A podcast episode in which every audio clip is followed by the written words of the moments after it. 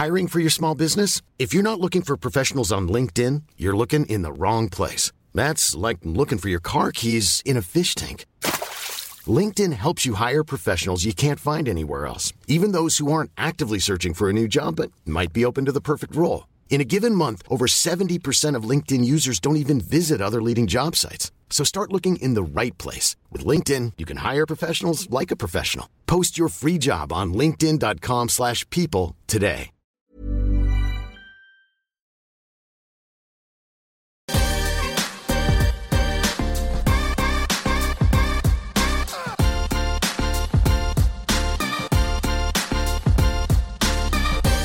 Alors bonjour Hector, euh, on est ravi de t'accueillir à l'Entertainment Lab de New Tone Studio. Euh, et bien tout d'abord, est-ce que tu peux en, en quelques mots nous redire euh, ton parcours, euh, voilà, comment tu en es arrivé à, à l'écriture et au cinéma?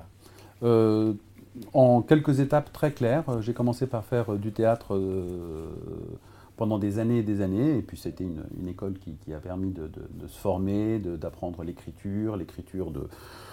au début de scène, euh, dans les pièces des autres, euh, à intervenir. Quand quelqu'un me dit euh, « cette scène, elle ne marche pas trop, euh, tu peux pas me la réécrire ou m'écrire une scène à la place ?» Ok, très bien. Puis ensuite, euh, commencer à élaborer des choses plus longues. Et puis à la fin, ça s'est terminé par des, des, des grandes pièces euh, très longues que personne ne voyait à part mes, à part mes parents. Et euh, ça pendant une dizaine d'années. Puis après, je suis rentré à la télé, à Comédie, puis à Canal plus, pour Nulle part ailleurs. Et euh, ensuite, Un gars, une fille sur France deux. Et euh, ça, ça m'a permis de changer complètement de, de, de forme, de passer des formes très longues aux formes très courtes, et dans un rythme industriel, puisque la télé, c'est une industrie. Donc euh, effectivement, c'est pondre euh, trois textes par jour, tous les jours, euh, pour une émission en direct. Donc, euh, et ça avait quand même le point commun avec le théâtre, d'avoir quand même le soir le contact avec le public, parce que ce, c'était des émissions en public. Euh, et donc après ça, bah, y a eu la fusion entre les deux, entre le, le, la scène et le, la télé, euh, qui a été le cinéma. Et donc euh, effectivement, j'ai, j'ai commencé par écrire des scénarios en me donnant un an, parce que je ne voulais pas non plus euh, patauger pendant des années sur un truc qui ne marche pas. Euh, j'avais déjà suffisamment donné, et donc je me suis dit, je me donne un an. Et au bout d'un an, j'ai eu du bol, parce que les deux premiers scénarios que, que j'avais écrits ont été euh, pris par des producteurs. C'était le, le Concert et un film complètement délirant. C'est même drôle qu'ils aient été écrits en même temps, Le Concert d'un côté et Poltergeist de l'autre, euh, qui était un film de série Z, euh, une sorte d'hommage inconscient ou conscient à, à Corman ou à Ed Wood et à ce genre de, de cinéma-là, c'est-à-dire partir d'un sujet complètement crétin, Euh, une maison hantée par des fantômes gays qui hantent un couple euh, hétéro, euh, que seul le héros, Clovis Cornillac, voit. C'était d'une imbécilité sans nom, mais on s'est éclaté à le faire. Et c'est comme ça que j'ai rencontré Éric Lavaine, avec qui euh, j'ai eu l'occasion de, de, d'écrire euh, plein de films. Et, euh, et voilà, et après c'était parti. Et puis, je, assez rapidement, j'ai voulu passer à la réalisation. Et euh, mais j'avais une malédiction à l'époque, une sorte de mauvais karma qui faisait que j'écrivais des... Quand j'écrivais un scénario pour le réaliser, c'était beaucoup trop cher. Je ne savais pas écrire pas cher. Ça, je ne savais pas faire. Autant je savais faire une pièce de théâtre dans un lieu clos, euh, unique, pas de problème. Mais dès que je passais en cinéma, ça devenait tout de suite très, très romanesque, très saga, avec beaucoup de décors, quelque chose... Ouais, de...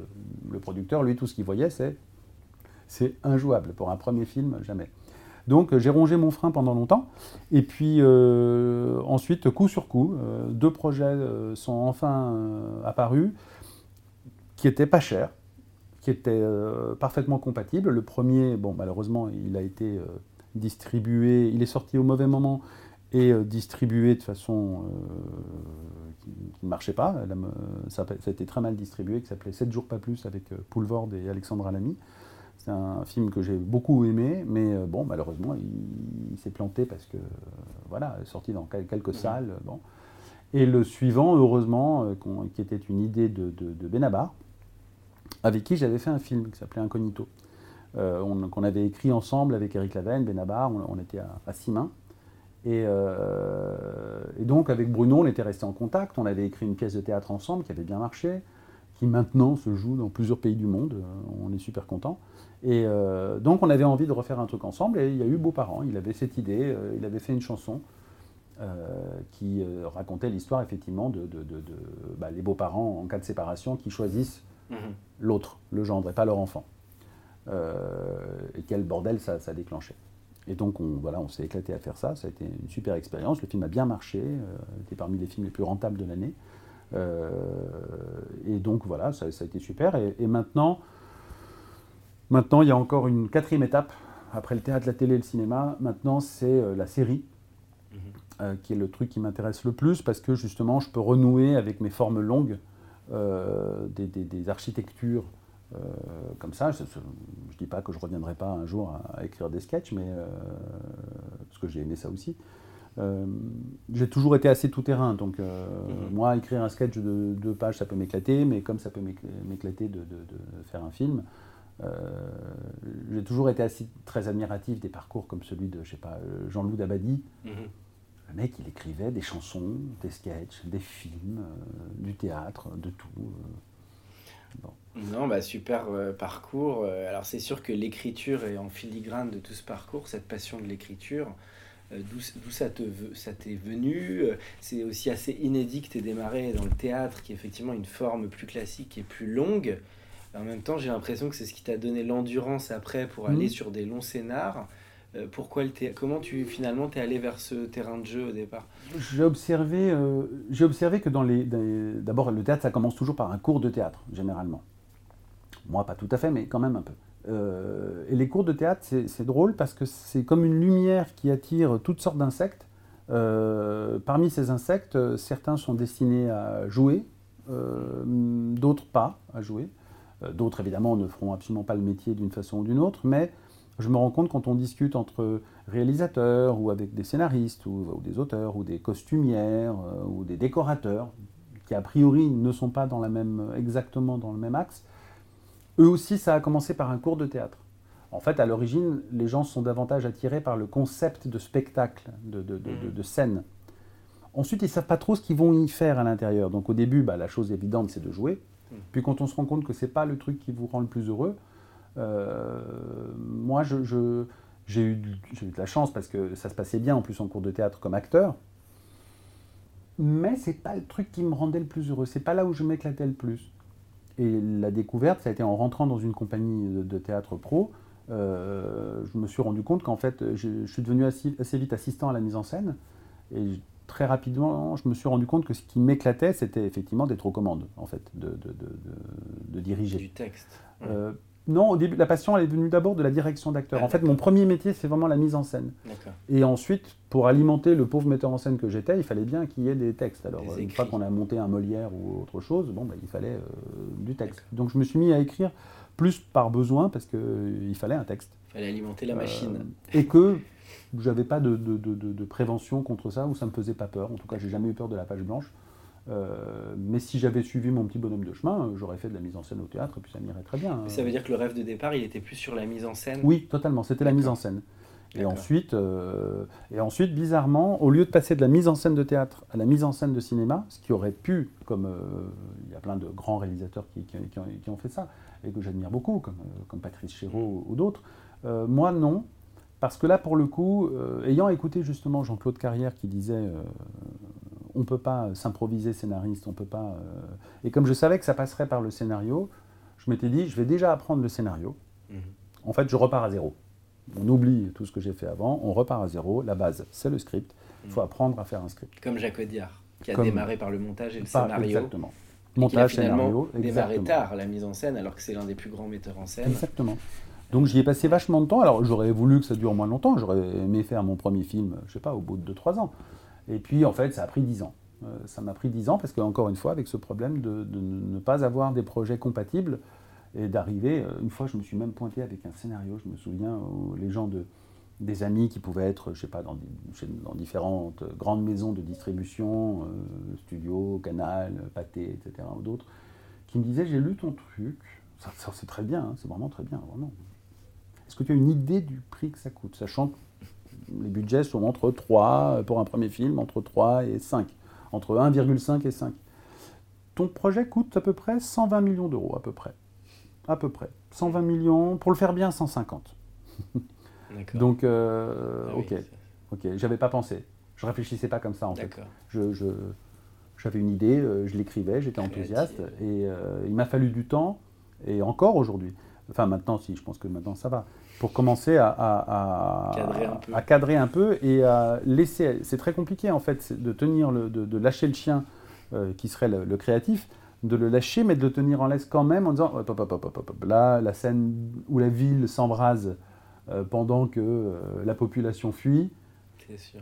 Non, on va peut-être trouver... Au, Ce qui est assez chose. central dans le cinéma, étant donné l'équation, l'équilibre entre l'artistique et l'équation économique.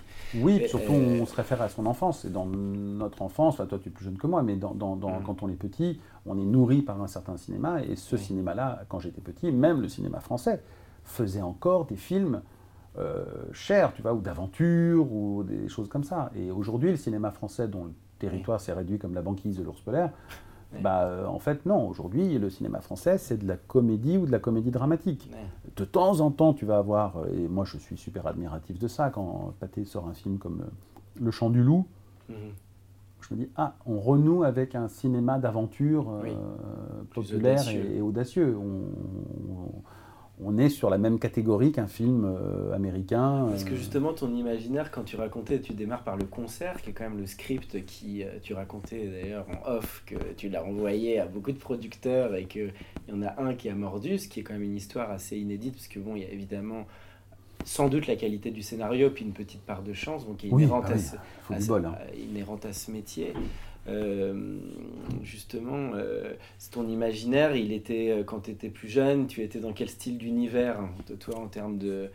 de Très varié, de, de, ouais, très de varié. Films. J'avais pas de catégorie, en fait. Euh, y a un cinéaste qui m'a toujours intéressé à ce niveau-là, dans ses débuts, mmh. c'était Jean-Jacques Annaud, parce que mmh. Jean-Jacques Annaud, dans, dans ses débuts, euh, il changeait systématiquement de registre à chaque film. Il commence par faire La Victoire en chantant, qui est un film formidable. Mmh. Ensuite, il fait Coup de tête. Coup de tête. Après, il fait La guerre du feu. L'ours. Après, il fait euh, L'ours. Ouais. Après, il fait L'amant. Mmh. Euh, il a fait beaucoup de publicité, d'ailleurs. Beaucoup de pubs. Ouais. Et moi, j'étais... Euh, donc, ça me correspond assez. Enfin, évidemment, je ne me compare pas à Anno, mais euh, ça me correspondait assez dans la diversité. Je, je, j'aimais bien changer. Euh, ce qui n'est pas forcément une bonne idée, d'ailleurs, parce qu'un copain me disait, un auteur de, copain auteur de B D me disait... Euh, c'est une connerie que font les créatifs, c'est qu'ils euh, font quelque chose, euh, un jour ils ont du bol, ça marche, puis ils changent, ils vont faire autre chose, alors que si ça marche, il faut refaire la même chose. Bon, il y a euh, débat là-dessus, parce que si on prend Stanley Kubrick, il a été dans treize genres différents, et c'est un des plus grands metteurs en scène oui, qui soit, pour moi. C'est vrai, mais Kubrick, il ne faut pas oublier non plus le côté, entre guillemets, je ne vais pas comparer, mais entre guillemets, Van Gogh, qui est, euh, si on veut être Kubrick, il faut accepter le destin de Kubrick. Ça veut dire que c'est un film... Il a démarré par la photo, déjà. Voilà, il faut accepter son destin. Le destin de Kubrick, c'est quand même de faire un film tous les sept huit ans. Oui. Euh, Dans son manoir. De ne pas avoir oui. de producteur, donc d'être son propre producteur, ce qui lui a fait perdre, évidemment, un temps fou, euh, et d'être dans une solitude extrême. Euh, oui. Donc... Oui. C'était un certain Je ne suis pas sûr vie. que j'aurais voulu la, la, la, le talent, oui, mais euh, il y a un prix à payer. Et c'est vrai que je repense à, à ça, parce qu'effectivement, le, le métier, c'est normal, le métier, il est quand même piloté par des financiers, et les financiers, ils préfèrent quand quelqu'un qui a déjà fait une comédie qui marche, nous refait une comédie qui marche. Et quand le type dit « oui, mais moi, je voudrais faire un film d'horreur hmm. ». Écoute, mec, euh, tu fais des comédies qui marchent, déjà, c'est bien. Tu vois, c'est, c'est, c'est cool, euh, faut estime-toi, pas, euh, heureux. estime-toi heureux, donc fais pas chier, euh, refais-nous une comédie. Euh, ce qui est normal, ce qui est normal. Euh, je veux dire, je me dis toujours, on crache toujours sur les financiers, moi je crache pas sur les financiers parce que je me dis toujours, c'est Chabrol qui disait, ces gens vous donnent quand même une somme d'argent qui normalement vous permettrait de vivre jusqu'à la fin de vos jours, vous et votre famille, pour que vous réalisiez votre rêve. Donc, voilà, faut pas non plus cra- cracher dans la soupe, et en plus, les gens qui crachent sur eux en disant « oui, mais ils ne veulent pas laisser leur chance aux nouveaux talents, c'est parce que sous prétexte que j'ai rien fait, ils ne veulent pas me donner d'argent. » Je leur dis « écoute, quand tu dois refaire la peinture chez toi et que tu dois payer dix mille euros quelqu'un pour refaire tout ton appart, tu vas plutôt confier ton fric à un mec euh, que des copains t'ont conseillé en disant « il a déjà fait le mien », plutôt que quelqu'un qui dirait « non, j'ai jamais peint d'appart, mais je suis sûr que je peux y arriver. » Ça me pose une question, ce que tu dis, c'est bon, je... On parle de Kubrick, on parle là de la, la modernité. Euh, bon, les années soixante-dix, on, les gens arrivaient à aller dans des genres différents. Et avec les, mmh. Aujourd'hui, on a l'impression que c'est quand même plus difficile, même pour des grands metteurs en scène. Tu penses que c'est devenu, le, le financement est devenu quand même beaucoup plus complexe et standardisé et aussi, oui, et euh... totalement. Mais ça, c'est dû à un truc. Euh, c'est la même chose qui se produit dans, le, dans la politique française, qui est la, la, à un moment donné la mainmise absolue de l'E N A euh, sur la vie publique euh, française. Il y a ceux qui ont fait l'E N A, ceux qui n'ont pas fait l'E N A. Et c'est la même chose dans le financement du cinéma. C'est tout d'un coup, H E C a pris le pouvoir. Les écoles de commerce ont pris le pouvoir. Et malgré le talent et l'intelligence des gens qui sortent des écoles de commerce, bah, il y a un formatage. De même que je peux reconnaître dans un dîner quelqu'un qui a fait Sciences Po. Il y a une, un type de formatage, et euh, le problème, c'est que cent pour cent, il y a, à mon avis, il y a deux grands problèmes. cent pour cent aujourd'hui des gens qui, ont fait, euh, qui sont dans le financement du cinéma et de la télévision sont issus d'écoles de commerce, donc d'où un premier formatage. Et le deuxième, c'est dans l'organigramme euh, de, de, de, la, de la finance française, euh, nous n'avons plus, même à la tête, que des salariés. Les gens sont tous salariés. Il y a salariés. Moins d'entrepreneurs, c'est ça que tu veux dire. Et donc, du coup, bah, il y a un problème de responsabilité. C'est qui va assumer la responsabilité de la signature. C'est-à-dire que le type qui est devant vous, à qui on dit, voilà, voilà un projet qui n'est pas euh, sûr, il y, a une, il y a un risque dans ce projet, il y a un risque, et il va falloir, et je vous demande de le signer. Et le mec, il, forcément, il dit, bah oui, mais si je me plante, euh, je saute. Enfin, je veux dire, c'est... J'ai un chef au-dessus de moi. Mais est-ce qu'il n'est pas là le sujet ? C'est sur la prise de risque du producteur. Parce que dans les années soixante-dix ou quatre-vingts, il y avait des, règne des producteurs. Il y avait des très grands producteurs. Et des, on parle de Claude Berry, il y a Jean-Pierre Rassam, Jean-Pierre Rassam, voilà. Il y a des producteurs qui étaient même les producteurs de la Nouvelle Vague, qui allaient sur le bio. Et à un moment, le financier, même il y avait, le, je crois, le, l'anecdote que j'aime bien du film Brasil, où le producteur Arnon Milchan, à Universal, lui avait dit... Euh, il faut que tu coupes la fin, et il avait dit sur mon euh, sur Over my dead body, euh, my dead body, j'irai pas. Est-ce que c'est encore possible de faire ça, ou aujourd'hui on est obligé de baisser sa culotte et les mecs peuvent plus s'imposer ? euh, Ça, c'est une vraie question. La question, elle se poserait différemment, c'est-à-dire que, mais un peu comme à l'époque quand même, hein, y a un point commun, c'est le rapport de force. C'est-à-dire que le, le distributeur qui a affaire à un très grand producteur qui a aligné des succès, oui, forcément, celui qui a aligné les succès, on l'écoute davantage. Donc s'il dit oui. non, non, non, moi je vous dis euh, que je, je mets euh, ma tête sur le bio, que ça, il faut, il faut le garder, tout dépend de la crédibilité du producteur. Donc ça, en ce sens-là, ça n'a pas changé. Mais ce qui a changé, c'est que les producteurs des années quatre-vingts soixante-dix, les Rassam, les Berry, et cetera, étaient des gens qui avaient su diviser pour mieux régner et dont les financements étaient divers. Donc le producteur rassemblait plein de petits cailloux pour former son, sa besace, et euh, du coup... Euh, personne n'avait réellement du pouvoir euh, ah oui, un, il avait sur plus lui. D'options dans le financement. Aujourd'hui, le producteur, quel qu'il soit, est devenu une sorte de producteur exécutif du distributeur. Donc il y a une concentration du marché très forte bah, qui a fait du mal voilà. à la diversité du cinéma. Bah, il a un seul client. À partir du moment où vous avez un seul client, vous n'êtes plus un indépendant, vous êtes un salarié déguisé. C'est-à-dire que votre client est votre patron.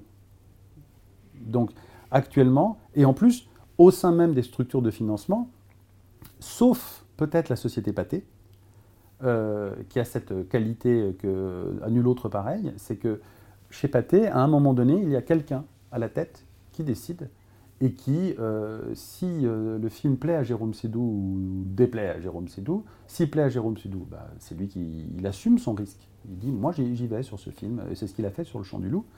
Euh, alors que dans d'autres cas de figure, on a affaire à quelqu'un qui en fait est un salarié qui a un chef, oui, qui et qui doit répondre devant un chef, qui doit lui-même répondre, même le P D G, euh, une société comme, je dis n'importe quoi, et encore une fois, ça peut être des gens de très grand talent, ça n'est même pas la question, mais à un moment donné, le, le, le P D G de Studio Canal ne fait pas ce qu'il veut, euh, il ne possède pas Studio Canal, donc à un moment donné, effectivement, je regrette le temps où, quand les gens disent euh, Claude Berry, vous signez un contrat sur un coin de table, si Claude Berry vous dit « j'y vais », ça veut dire « j'y vais euh, ». Il n'est pas soumis à…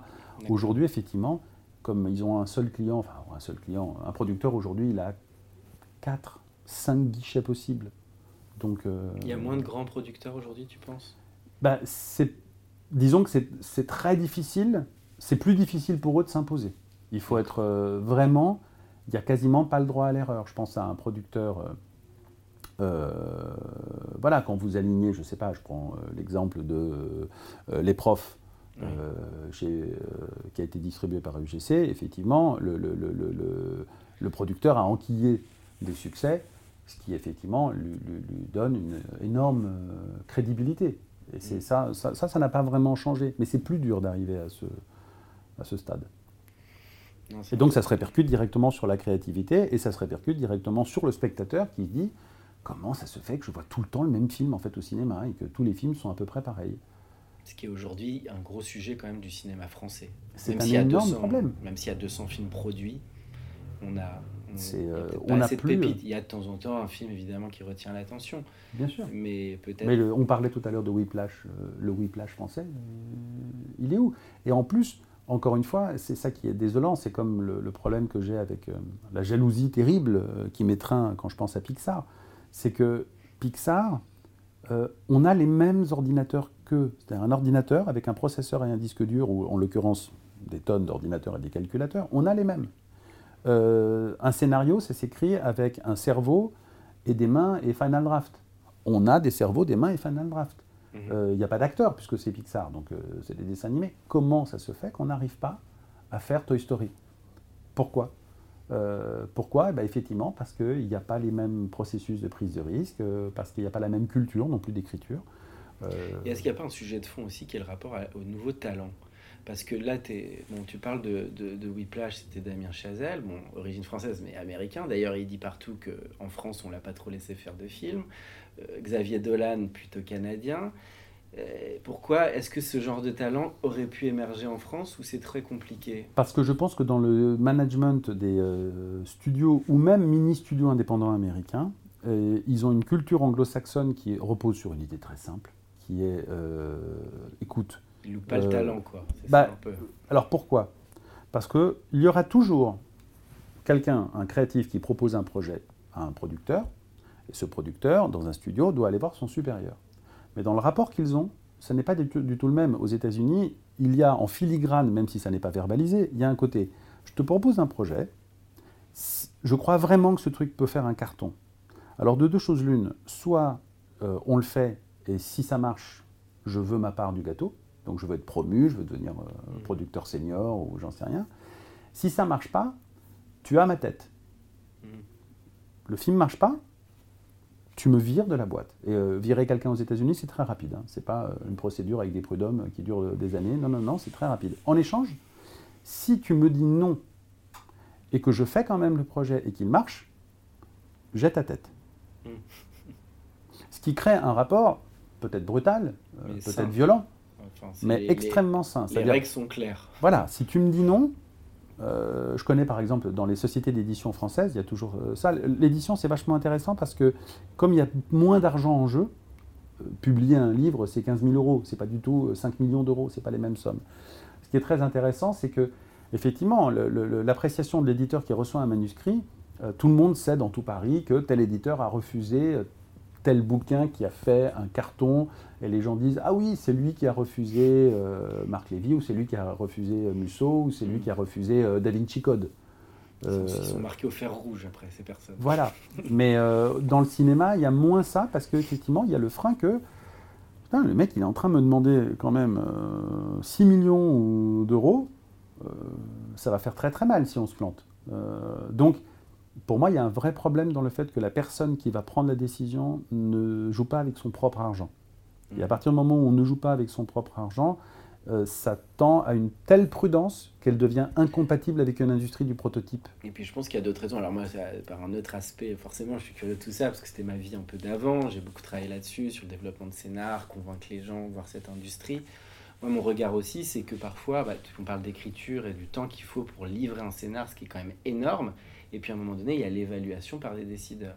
Et ce qui est très difficile, c'est que bon, toi, tu as effectivement cette chance qu'à un moment, euh, quelqu'un euh, dise go et y aille. Mais il y a aussi beaucoup de gens qui ont beaucoup de talent, qui ont des scénars incroyables, mais qui, euh, parce qu'ils ne connaissent pas telle ou telle personne, euh, ça ne verra jamais le jour. Alors je ne crois euh, pas à ça. Alors il faut provoquer la chance aussi, tu vas me dire peut-être. Je ne mais... crois pas à ça pour une raison, c'est que... Un bon scénario, vraiment, les sociétés de production, elles en cherchent vraiment. Elles sont, c'est leur boulot, c'est, elles sont à l'affût. Alors certaines sont mieux structurées que d'autres, et effectivement, les trucs ont tendance un peu à partir à la poubelle, mais c'est un peu une légende. C'est-à-dire que, euh, je ne sais pas, moi j'ai toujours eu la chance que quand j'envoyais un texte, mais même au tout début, il était lu, mais même par des très grandes boîtes, et j'en, parce que j'en ai eu deux qui ont été vendus tout de suite, mais j'en ai d'autres qui ont été refusés. Euh, tu avais des débriefs constructifs? Pas forcément constructifs, mais même, je me souviens d'une des premières lettres à la société Gaumont. J'avais envoyé un projet qui était un peu bancal, euh, avec le recul. Aujourd'hui, quand je, je repense, je me dis non, le projet était bancal, c'était pas, euh, c'était pas bien fignolé mon truc. Lettre de la société Gaumont en disant on a bien lu votre truc, euh, il y a des choses très intéressantes dedans, mais euh, voilà, ça correspond pas à ce qu'on cherche. Peut-être que c'était une lettre type, mais je crois savoir que le truc avait été lu, donc. Je ne crois pas, en matière de scénario, aux talents méconnus, en tout cas pas sous cette forme-là. Alors ça peut être très souvent le problème de trop cher, trop cher, ou, ça c'est un problème énorme en France, il n'y a plus en France de public pour ça. Donc votre truc il est super, mmh. mais peut-être, et ça c'est mon grand cheval de bataille actuellement, ça n'est peut-être pas la bonne forme. Peut-être que ça, devait être, ça doit être un roman ou une B D, mmh. mais en cinéma, Euh, par exemple, si un, un auteur pond, comme ça m'est arrivé, une saga historique, on n'en fait plus au cinéma, ça n'est plus possible. Euh, ça peut être une série télé éventuellement, ça peut être une B D sans aucun problème, ça peut être un roman, mais la forme n'est peut-être pas la bonne. C'est, aujourd'hui, le cinéma français, c'est un peu comme les enfants dans les crèches qui jouent avec des, des cylindres qu'on rentre dans, dans un trou ou un triangle ou un carré.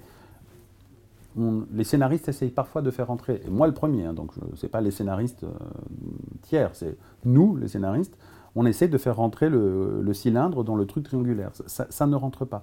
Euh... Est-ce que ce n'est pas souvent un problème du cinéma français, c'est qu'on a tendance à faire rentrer les carrés dans des rectangles ou des triangles, et qu'aujourd'hui il y a quand même une prime au cinéma à de l'expérience et de l'audace.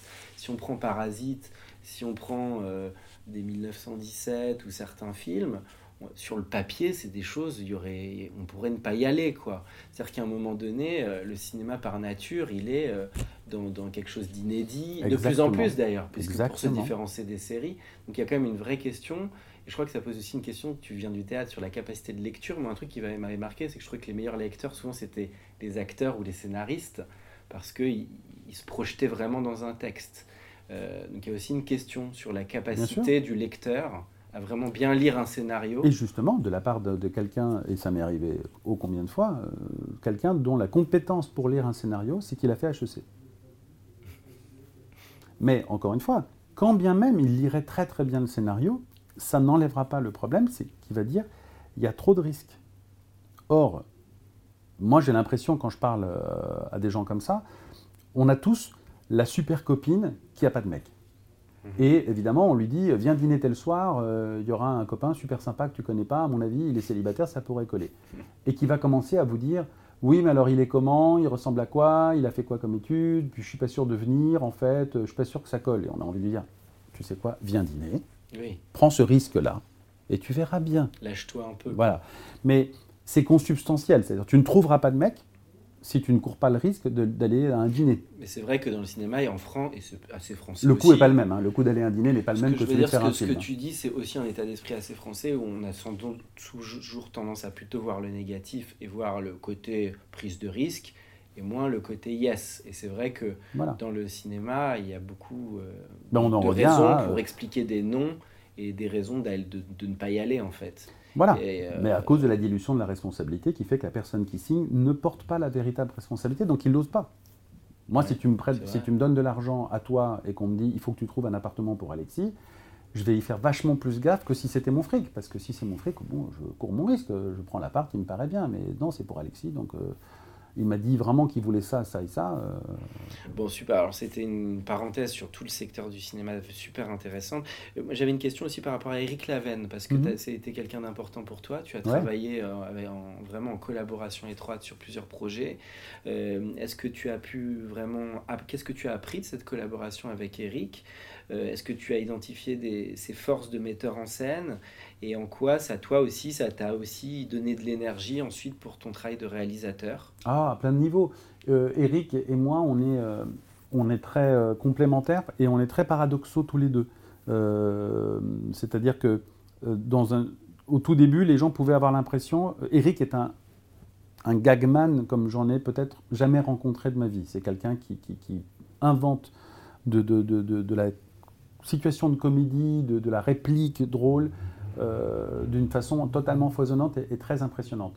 Et, euh, et il aime bien se donner un air de, de, de, de je vais dire un gros mot, Euh, attention, il faut mettre un tut euh, après au, en post-prod. Euh, il aime bien se donner des airs de, de, de, de branleur euh, dans le côté « ça me vient comme ça, puis je m'en fous », et cetera. Et en fait, pas du tout, c'est un énorme bosseur. C'est un mec qui est vraiment mais un, un bourreau de travail. Et, euh, et en fait, paradoxalement, euh, lui, il avait ce côté euh, gag. Et moi, enfin, en tout cas, il arrivait, il se présentait comme moi, euh, ce qui m'intéresse, c'est les gags, c'est que ça soit drôle. D'accord. Et puis, euh, moi, j'arrivais en disant « Ouh là là, moi, ce qui, moi, je suis un architecte. Moi, ce qui m'intéresse, c'est euh, les, euh, les colonnes, les poutres, la structure du, du récit, il faut que ça aille de là à là, et cetera. Bon. » Mais ce n'est pas une complémentarité euh, comme deux moitiés de pommes, c'est plus yin-yang. Ça veut euh, dire que lui, sur la scène, par exemple, il a peut-être plus une intelligence de la scène. On dit souvent la scène, c'est super important parce qu'il y a un moment dramatique. Non, a... c'est pas tellement là-dessus. Ou... Euh, je parle de, déjà de l'écriture avant de la réalisation. Mais dans ouais. l'écriture, euh, Éric, au début, euh, en plus, il y a plusieurs périodes. Éric, maintenant, ça fait quinze ans, euh, il a changé. Et moi aussi, j'ai changé. Euh, il y a quinze ans, il était beaucoup plus obnubilé par l'efficacité comique. Euh, à l'époque, il venait faire la série H euh, sur Canal, et donc il avait ce, ce, cette gymnastique de la sitcom où il y a un rire toutes les temps de seconde. Et il était vachement marqué par ça. Et donc, il était, à cette époque-là, il était plus voilà, marqué par l'efficacité comique. Aujourd'hui, beaucoup moins. Aujourd'hui, il est beaucoup plus euh, intéressé par le, le parcours des personnages, la résonance, la vraie vie. Essayer de capturer des moments de la vraie vie qui parlent aux gens, fût-ce au détriment parfois de l'efficacité comique. Et on a souvent des discussions sur « t'es d'accord que ça c'est plus drôle, les gens vont davantage rire à ceci qu'à cela ». Oui, mais ça, ça parlera aux gens profondément parce que c'est la vraie vie. D'accord. Et ça, c'est la maturité qui lui a amené tout ce regard. Voilà, en tout cas, il, il a changé, moi aussi oui. j'ai changé. Et, euh... Et bizarrement, on s'est un peu inversé, c'est-à-dire maintenant, Euh, j'essaye de, de, de, de... Mais lui aussi, hein, on essaye tous les deux de concilier les deux, de dire comment est-ce que je peux arriver à raconter une véritable histoire qui parle aux gens, qui ne soit pas inventée euh, in vitro dans un laboratoire d'idées, mais qui ait une véritable résonance dans la vie réelle, tout en ayant l'efficacité comique euh, qui fasse que les gens sortent en disant « c'était super, je me suis marré, euh, c'était vachement bien ». Si c'est une comédie, en l'occurrence, on ne fait pas que des comédies. Mais... Et en tant que directeur d'acteur ? En tant que directeur d'acteur, le, le, Éric, il a un truc qui euh, n'appartient, je dirais, qu'à lui. Euh, je, je, je, je serais heureux de, de pouvoir euh, dire la même chose, enfin qu'on dise la même chose de moi. Mais Éric, il a une, une capacité euh, étonnante à produire de la bonne ambiance sur un plateau. Et euh, alors c'est marrant parce que ça rejoint, on va dire que je fais des comparaisons complètement cons, mais, mais euh, euh, les acteurs qui ont travaillé avec Eastwood, notamment Tom Hanks, en parle très bien en disant... Eastwood, il traite ses acteurs comme des chevaux. Euh, il, un plateau, pour lui, c'est une écurie. Il y a des chevaux, et les chevaux sont extrêmement sensibles à une ambiance. Euh, si vous êtes stressé, le cheval, il va être stressé. Et pour le monter, ça va être plus compliqué. Les chevaux, ça aime le calme. Ça aime être, ça aime être au calme. Ça aime bien bichonner, et cetera. Donc, il dit, il vous parle comme un cheval, et Eastwood impose sur le plateau que tout le monde parle extrêmement bas. C'est l'avantage d'avoir été acteur. Voilà. Et euh, tout le monde parle très bas. Il faut voir sur YouTube, c'est très très drôle. Hein. Il faut le voir, je le conseille à tout le monde. Tom Hanks racontant son expérience sur Sully avec Clint Eastwood, c'est à mourir de rire. Il imite Eastwood euh, dirigeant, euh, les acteurs, c'est, c'est, c'est absolument génial. Tu tapes Tom Hanks, Clint Eastwood, euh, voilà. Et, euh, et Eric, lui, c'est une variante, à mon avis, de la même idée, qui est que il faut qu'il y ait une bonne ambiance. Il faut que les gens soient détendus. Donc, Eric... Euh, alors qu'il a en face de lui des monstres de comédie euh, mmh. comme euh, Florence Foresti ou, ou Jamel, quand il avait Jamel euh, sur un plateau, ou Eric Ramsey ou Franck Dubosc ou, ou, ou que sais-je, euh, il fait le show, il, euh, il, euh, il fait rire les gens, il crée une très bonne ambiance. D'accord. Chez les techniciens, chez les acteurs, et c'est vrai que les gens arrivent avec du plaisir. Se détendre. Voilà. Donc il est plus dans l'entertainment que Eastwood, peut-être. Voilà, ouais. Mais c'est, ça procède de la même idée. Un peu comme Tarantino, je crois, qui est beaucoup dans la libération, il dit oui. oh, « j'adore faire des films », ils se font... Ils s'écoutent de la musique sur le plateau, ou des choses comme ça. Oui, mais en tout cas, ça procède de la même idée qui est mettre les gens à l'aise. Mettre ouais. les gens à l'aise et faire que le plateau, euh, tout en étant, ça c'est un truc qui est formidable chez Eric, c'est... Il a à la fois ce côté, je veux que les gens, ce soit un plaisir de venir bosser, mais on travaille. Ça veut dire, on n'est pas là pour se marrer non plus, et pour pouvoir dire ensuite, en, euh, après avoir fait un film nul, dire qu'est-ce qu'on s'est marré sur le plateau ? Il dit non, c'est les gens qui doivent se marrer dans la salle. Hein, c'est, ceux qui doivent se marrer, c'est dans la salle. Mais peut-être qu'on peut quand même faire en sorte que l'équipe, c'est quand même des grosses équipes, hein, c'est quatre-vingts personnes, que ça se passe bien et que les gens soient contents le matin de venir bosser. Et moi, ça m'a euh, beaucoup... Alors déjà, j'étais plutôt bon client de ce genre d'idées, euh, ça me parlait euh, beaucoup, euh, ayant été moi-même chef de troupe au théâtre, euh, et cetera. Mais euh, c'est vrai que ça m'a toujours beaucoup marqué et j'ai toujours tenu à ce que sur mon plateau, quand je dirige les acteurs et, et avec les techniciens, d'abord qu'il n'y ait pas de séparation.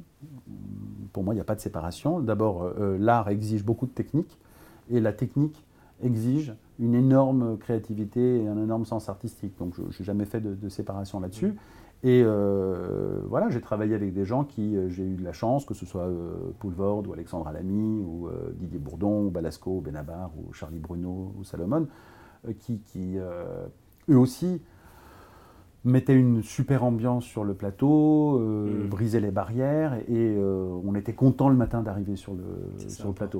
Justement, ça me fait penser bah, à tes films ou même à, je pensais à un film comme Barbecue qui mmh. a été quand même, qui a eu un, un, un beau succès.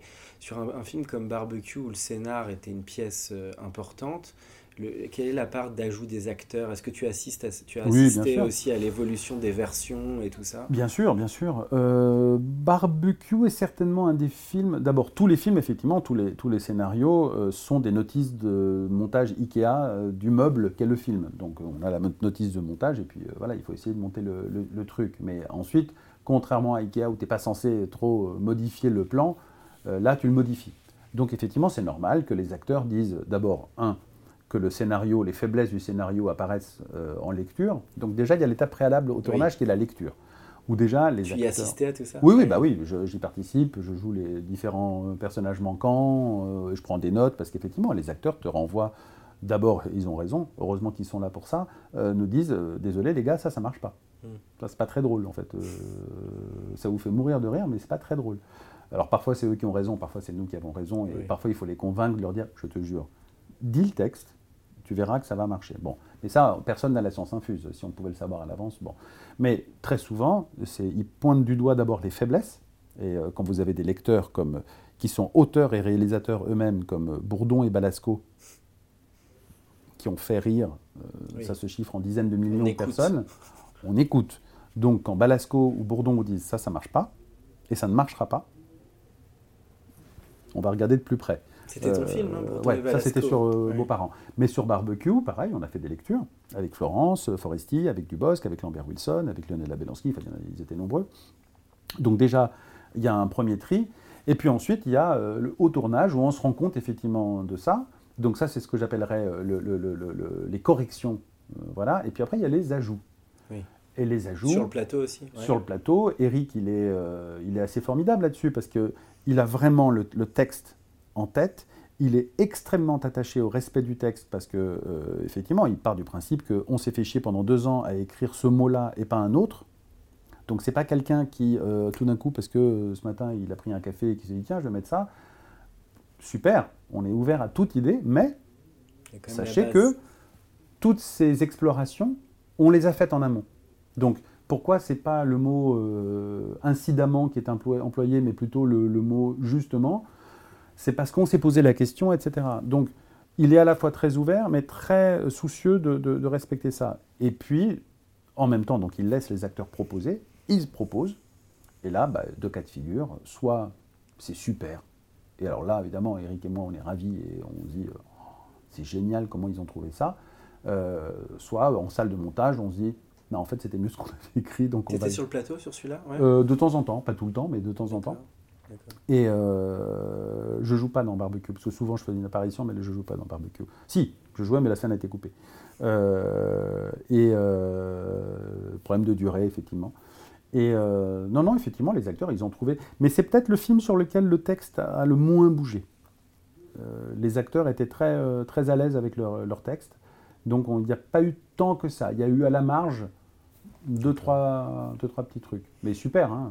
Je ne pourrais pas dire exactement oui. lesquels, mais... Alors, on va arriver sur le brand entertainment et les nouveaux médias, les nouvelles manières d'écrire. Bon, tu es passé par plein de vies, le théâtre, le ciné, la télé. Comment tu vois les nouvelles écritures, les séries, dans la manière de faire le storytelling, euh, comment tu vois peut-être le digital ou même les marques qui peuvent aussi permettre de, de financer des projets? Moi, je le vois d'une façon très simple. Euh, moi, mon métier, ça n'est pas le cinéma. Mon métier, ça n'est pas euh, le théâtre ou ça n'est pas la, la télé. Mon métier est d'imprimer des émotions dans l'esprit des gens. Le jour où, pour imprimer des émotions dans l'esprit des gens, euh, ça passe par euh, de l'injection de cornflakes en purée dans les veines des gens, euh, je ferai des injections de cornflakes, euh, et cetera. Mon boulot, effectivement, est de, de, de, de, de, d'aller rentrer dans cet esprit et euh, y imprimer, essayer d'y imprimer une émotion. Alors cette émotion, elle peut être du rire, euh, ça peut être quelque chose de profondément positif, ça peut être du chagrin ou de la pitié ou de la réflexion. Pas trop la réflexion, parce que je pense que ça n'est pas le, le, le, le lieu, du, ça n'est pas le bon outil. Mais euh, moi, j'ai tendance à, à, à très vite adopter un outil, si mmh. c'est le bon outil. Je, je, je, je n'aime pas planter des clous avec le manche du tournevis, comme on fait quand on est vraiment dans la merde et qu'on n'a pas de marteau, et qu'on retourne le tournevis et qu'on tape avec le manche. Je préfère un marteau. Donc, si l'outil aujourd'hui du spectateur, mmh. euh, quand j'étais petit, l'outil, c'était massivement le cinéma, vaguement le théâtre, ça représente un pour cent des spectateurs qui vont au théâtre, et puis euh, la télé. Bon, aujourd'hui, l'outil, massivement, c'est la télé, et massivement aussi les nouvelles technologies. Mmh. Donc pour moi, c'est tu juste t'adaptes. Un changement d'outil. Bien c'est, sûr. Oui, très bien, euh, parfait. Moi, mon but, c'est de rentrer dans... dans, dans de toucher euh, les gens, donc il faut les toucher. Voilà, de toucher euh... les gens, d'imprimer une émotion. Après, ça peut m'intéresser ou pas, de, de, de, de tel média peut me parler davantage, mais...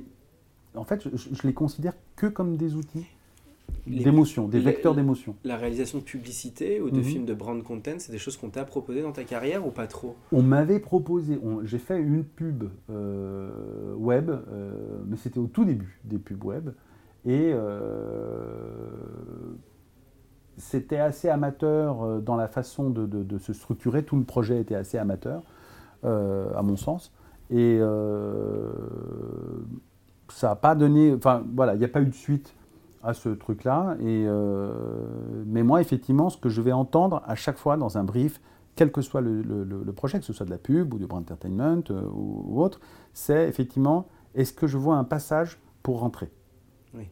pour aller toucher, euh, toucher les gens. Après, pour des raisons techniques, euh, toucher les gens, l'émotion est un matériau, euh, enfin la comédie est un matériau quand même plus, plus, plus intéressant. C'est certainement le plus intéressant parce que l'émotion euh, prend plus de temps.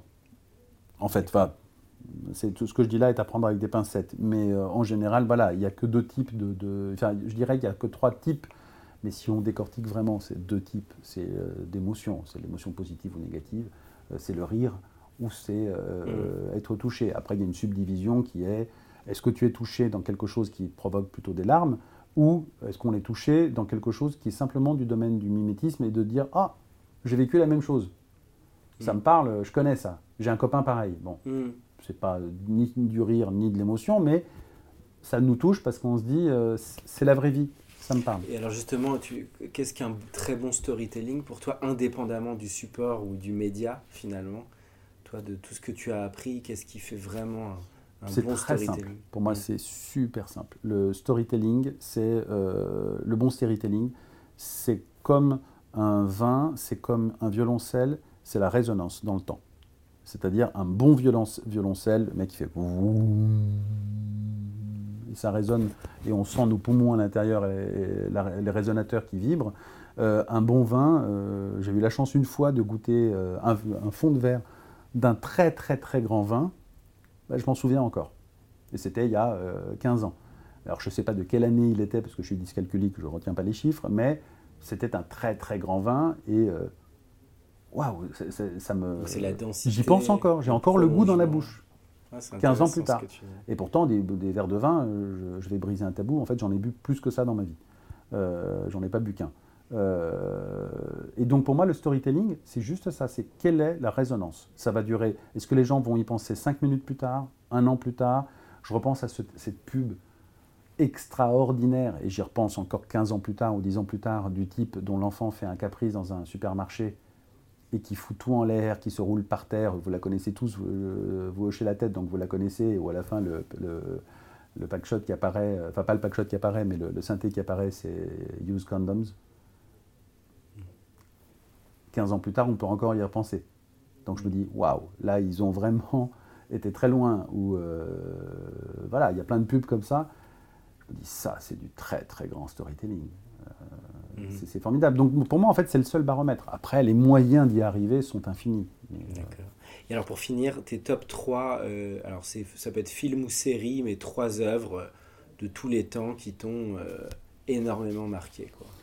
Tes trois grands, grands crus, comme on dit. Alors si je dois euh, limiter à trois en cross-bordant les, les différents supports, euh, série, cinéma, je dirais... Euh, attends, je vais faire un casting. Euh, déjà... On peut mettre une pub ou un film digital, ça serait alors, plus surprenant, mais...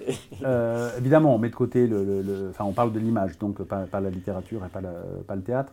Euh, je dirais qu'il y a... Je vais faire un casting. Donc, il y a La Balade de Narayama, qui est un film qui m'a, qui m'a marqué à vie. Euh, film japonais, paysan, euh, au dix-huitième siècle, euh, très lent, euh, qui n'est pas du tout mon univers, qui n'est pas du tout ce que je fais, mais qui m'hypnotise complètement. Euh, il y a, euh, en série, il y a une série qui est hypnotique pour moi, qui est The West Wing, de Aaron Sorkin. Mm-hmm. Je pense que j'ai dû voir la série entière cinq fois, euh, régulièrement. Je la revois et, et j'ai l'impression d'être dans un temple bouddhiste. Et je, voilà, je, je bug euh, comme dans un comme dans un hammam. D'accord, à ce point-là. Où, ah oui. euh, voilà, euh, je suis bien. Mmh. Euh, je suis bien. Ça me parle. Le mec est totalement surdoué. C'est d'une intelligence. C'est du c'est du jus d'intelligence qui coule dans la cafetière. Enfin, c'est c'est c'est, c'est dément. C'est des acteurs sublimes. C'est une réalisation dingue.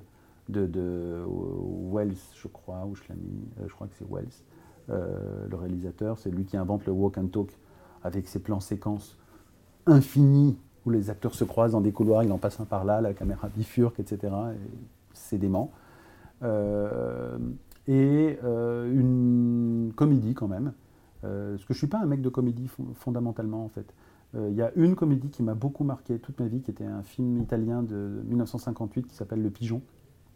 I soliti ignoti de, de non non de non. Monicelli, de Mario Monicelli, ah, oui. Et qui est un film avec euh, ils débutent tous, ils ne savent pas la carrière qu'ils vont faire, et ça j'adore quand tu vois des acteurs jeunes dont toi tu sais, comme il y a un film, je crois que c'est les Gaspard, euh, où apparaît comme livreur pendant dix secondes Gérard Depardieu et les autres sur le plateau.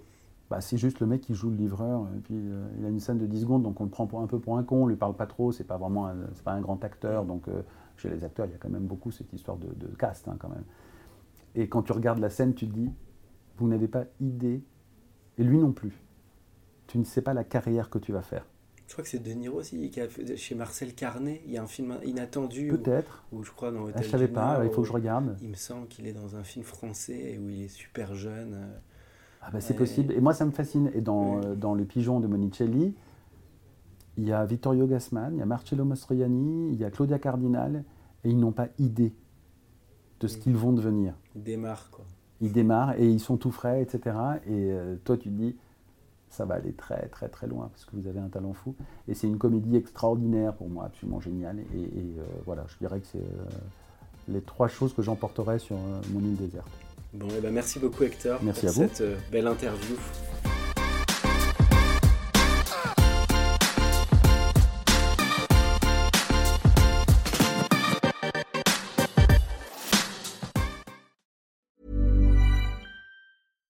Hi, I'm Daniel, founder of Pretty Litter. Cats and cat owners deserve better than any old-fashioned litter. That's why I teamed up with scientists and veterinarians to create Pretty Litter. Its innovative crystal formula has superior odor control and weighs up to eighty percent less than clay litter. Pretty Litter even monitors health by changing colors to help detect early signs of potential illness. It's the world's smartest kitty litter.